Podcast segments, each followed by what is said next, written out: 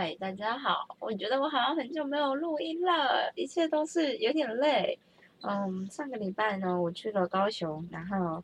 诶去处理去拜访一个设计师，也不是设计师啊，就他主要是我看他做了很多高雄附近的老屋翻修的工程。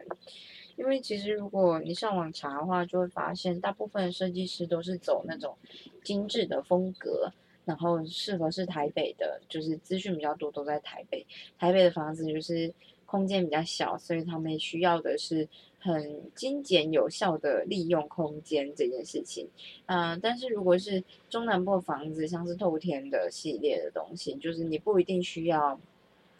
这么精简的利用空间，当然收纳的部分，我觉得好的收纳还是有差。不过就是，例如说你今天不需要因为空间的限制而限制东西放在哪里，然后需要妥善的分类这种的，哎，这个跟我要讲的东西没有关系。但是我说的是，就是老屋翻修这件事，有的时候我们的呃房子就是透天房子好了，水电要重拉什么之类的，我觉得在台北是比较不常见，即使常见都。就是只有一层楼，但你很少遇到整个都要做。比如说，你今天就算你这一户公寓的人想要做一个水电重拉的作业，那也会牵扯到大楼。还有你也许不用去处理你外墙的瓷砖啊什么之类，因为都会有大楼的管理员啊或者什么的。可是对于我们那种独栋的透天来说呢，这件事就变得比较重要。那就是请那个设计师来家里帮我们看看一下，到底还有哪一些东西是要修要做，或者说以我们而言，我们可能就是看不出表面以下的东西，这样子看我就我完全看不出来啊，我就是也不知道这样，然后我也不知道这些东西的状态是可以留着用，可不能留着用这样。那水电重拉这件事情，管线重埋。就是代表地板什么的，你都要重新，嗯，铲铲铲掉吗？铲掉然后重用，但那个还好啦，因为我们的地板也不是新的，二楼铺设的一些小地板，感觉就是，嗯，临时为了要卖所以铺上去的，所以很多瓷砖都抛起来，就是都掉了，这样也不是掉了，就是没有粘合。那这种反正就是得要再做这个。好像感觉起来工程蛮大的，你就听他那边讲讲讲，我觉得还蛮有趣一点，就是他说房子呢是需要通风的，就没有住的房子，他希望我们把门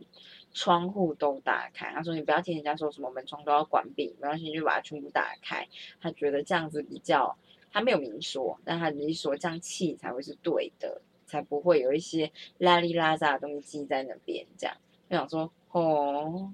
所以他有明确的说，就是他他呃他会要求开工的时候屋主必须要亲自到拜拜这样子，这是他觉得很重要的事情。这样，然后嗯，我也不知道哎，反正那个房子目前现在的状态，我们大概花约莫是三百万吧，拿来就是做一个整体的装修。所以如果真的是这样子整体弄好的房子，也许就是五百万左右这样。我觉得，嗯。房子还真贵哎！我后来就觉得，有的时候是不是自己盖一间真的是会比较便宜啊？就是比起你要做什么整体的装修，你就是一开始弄好设计好，跟我像重拉水电不是一模一样的意思吗？我基本上就是只有床，哎，不床啊，就是一个骨架而已，里面的东西要重全部重弄，然后你看那种化粪石什么的都要重新挖起来，重新买一个新的进去，这个就。我不知道，不过没关系啊，就是这样子。嗯，三百的话，我觉得我个人普普通通可以接受啊，我可能不能接受更高了。三百其实就是他那时候算地平是二十七平，两层楼是五十多平，五四，然后三楼因为我刚刚说我们要用，那就是三楼它就是零零总总算个六平，因为我刚刚说如果可以的话，我想还是要做一个储物间这样子。然后如果是这样子六平的话。嗯，就是总体而言是六十六十平左右。那六十平的话，他的意思是说，就是你就看嘛，就是一平你想要放多少的价钱。那我想说，干啊，我他们就是不太知道行情价，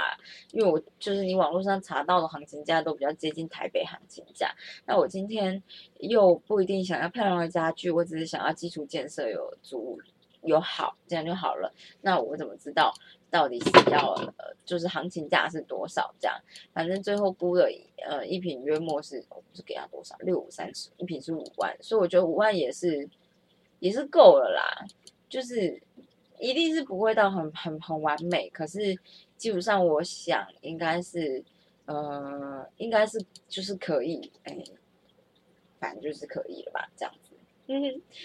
我觉得这件事真是有点麻烦，而且那时候我稍微问他，问他。就是到底觉得完工的时间会到什么时候？他就说他觉得大概是明年的七月。我就想说啊啊，我不要出国了吗？太恐怖了吧！然后我就想说，希望能够早一点啦，因为我要出国嘛。然后嗯，不过今天认真想了一下，我觉得疫情的关系，我有可能会八九月才有办法出去。我知道很多欧洲国家他们是七月才会开放他们的国边境，那。瑞士现在目前是关闭的，嗯，如果说其他欧洲国家大概在七月的话，也许有希望能够在明年七月的时候能够开始，就是或者是六月左右就开始申请签证，这样就是开放边境这件事情。那我自己是还在查，我觉得如果是关于就是呃千里马这件事情呢，目前的阶段是这样子的，就是它需要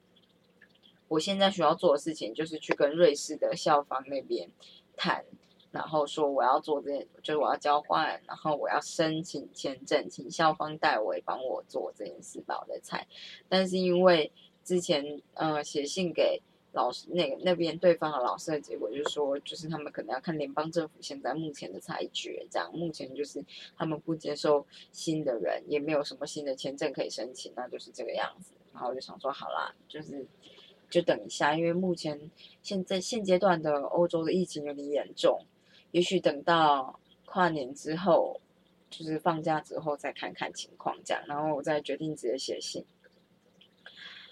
哦，我突然想到，我还有一篇 abstract 还没有交啊，好累哦，最近都有点累耶，不知道发生什么事啊。我在讲房子的事，反正这个房子呢，设计师已经签约了，然后我也上去了阿婷的宿舍，帮他把宿舍整理干净，也没有整理干净，就是稍微请他调调整一下房子为就是家具的摆设跟摆动，摆设跟摆动，你看就是讲太累的时候，我讲话就会没有什么逻辑。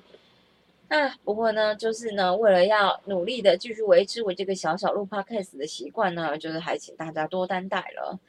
我今天跳舞最后一堂，然后就觉得腰超级酸，这样果然就是肚皮舞这种东西有点靠腰，有些动作，有些动作就真的是就就靠你的腰力诶。然后我就想说，一般来说我们会要求你不要。只单纯用腰，所以基础上你应该用的是肚子跟大腿的部分来支撑你的腰，很多就很很扭曲、很弯曲的动作啦。那这个东西哦，就是很漂亮，漂亮的动作有时候就是不是那么人人人性化、人道或是自然，就这样子。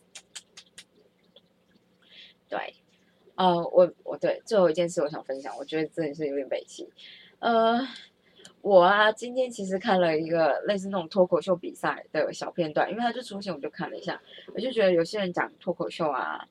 就脱口秀会出现在电视上面，人真的就是好笑哎，因为有些人讲话真的就不好笑，然后你也不知道是真的还是假的，因为脱口秀有个重点就是他会拿一些敏感的问题开玩笑，这个敏感问题不一定是政治问题，有些是性别问题，有些是我不知道哎。就性性性别问题吧，然后有些真的是让我会觉得很尴尬，所以，啊，里面有一个最特别，就是他是牧师，他也是原住民。我觉得像原住民拿自己的身份开玩笑，呃，我其实觉得可以。可是有的时候我们不懂，因为就是你可以说我们是汉人，你也可以说是因为我们就没在关心这类的议题这样。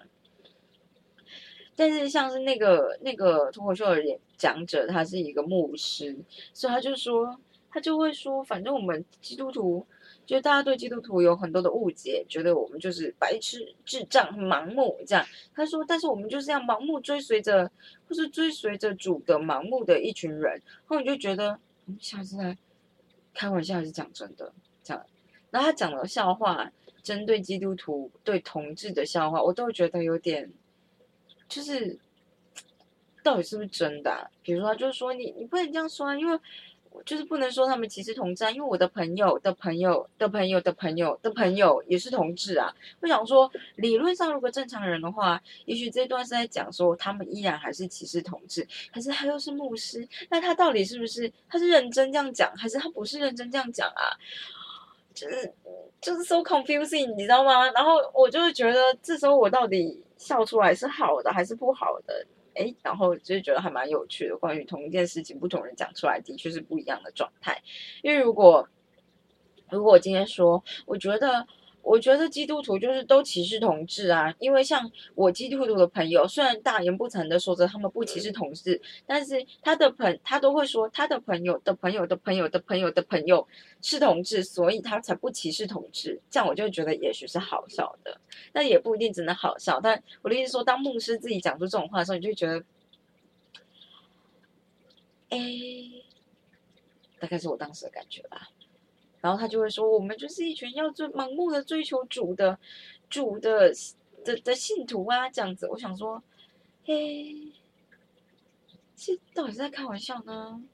是在开玩笑吧？但是又会觉得好笑，有时候真的就是尴尬，所以我就觉得